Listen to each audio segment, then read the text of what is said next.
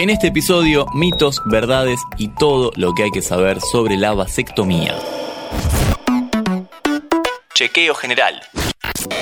Hola, ¿cómo va? Soy Dami Fernández y les doy la bienvenida a un nuevo podcast de interés general sobre salud.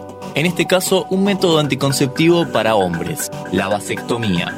Nos despeja todas las dudas un especialista en el tema que se presenta a continuación. Mi nombre es Juan Pablo Fresco, yo soy urólogo, trabajo en el Hospital Subizarreta en la Ciudad Autónoma de Buenos Aires, en la maternidad Estela Carloto en Moreno y en forma particular a través de Instagram arroba vasectomía-argentina.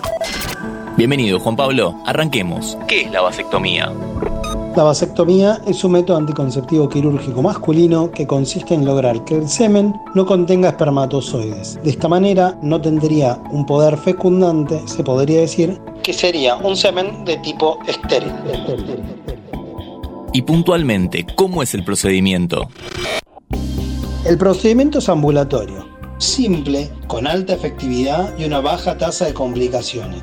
Consiste en una operación donde se seccionan los conductos deferentes que son los encargados de llevar los espermatozoides desde los testículos hacia las vesículas seminales para la conformación del semen. ¿Cualquier hombre se la puede hacer?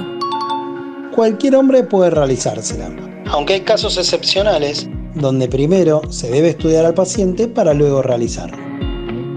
Dijiste que las posibilidades de complicaciones son bajas, pero evidentemente existen. ¿Cuáles son? Podemos hablar de infección, del sitio quirúrgico, inflamación, esto va a depender de cómo reacciona el cuerpo de cada uno.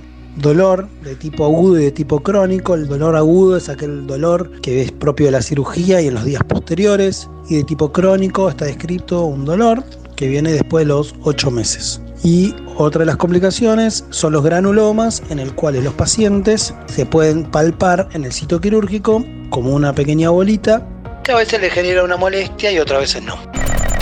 Y también mencionaste alta efectividad.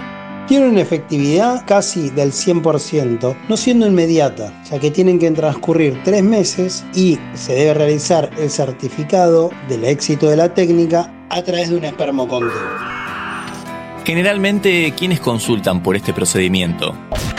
El rango etario es amplio. Generalmente van desde los 18 a los 65 años ya sea que tienen hijos como aquellos que no lo desean, son los que se la realizan. ¿Y es reversible? Generalmente es una decisión para toda la vida. Esa es la idea principal. Aunque puede revertirse, pero a mayor tiempo que pasa desde la realización, la probabilidad de reversión es menor. Ya seguimos con nuestro especialista del día, pero antes te recuerdo que si te interesan nuestros podcasts, podés seguir el canal de interés general en Spotify y encontrar infinidad de episodios con temas muy variados.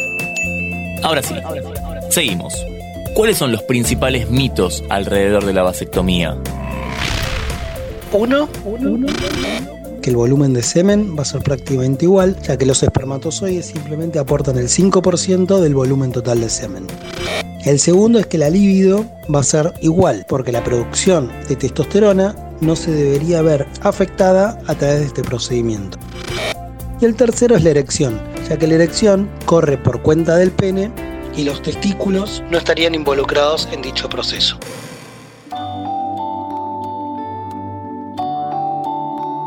¿Te parece que está de moda?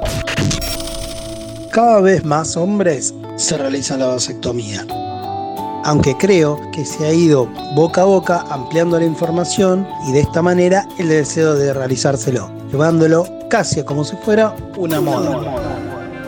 Para cerrar, ¿qué mensaje le podés dejar a aquellos que al menos lo están analizando? En mi opinión, ser parte de la planificación familiar es muy importante y es una forma de que los hombres pongamos el cuerpo a esta circunstancia. Y no dejo de recordar que existe otro método anticonceptivo, que es el profiláctico, con una tasa de efectividad muy elevada. Te avisamos que íbamos a conocer absolutamente todo sobre la vasectomía.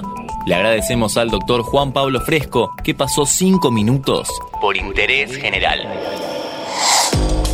Ahora escucha este episodio y todos nuestros podcasts en Radio Berlín 1079 y en www.berlin1079.com.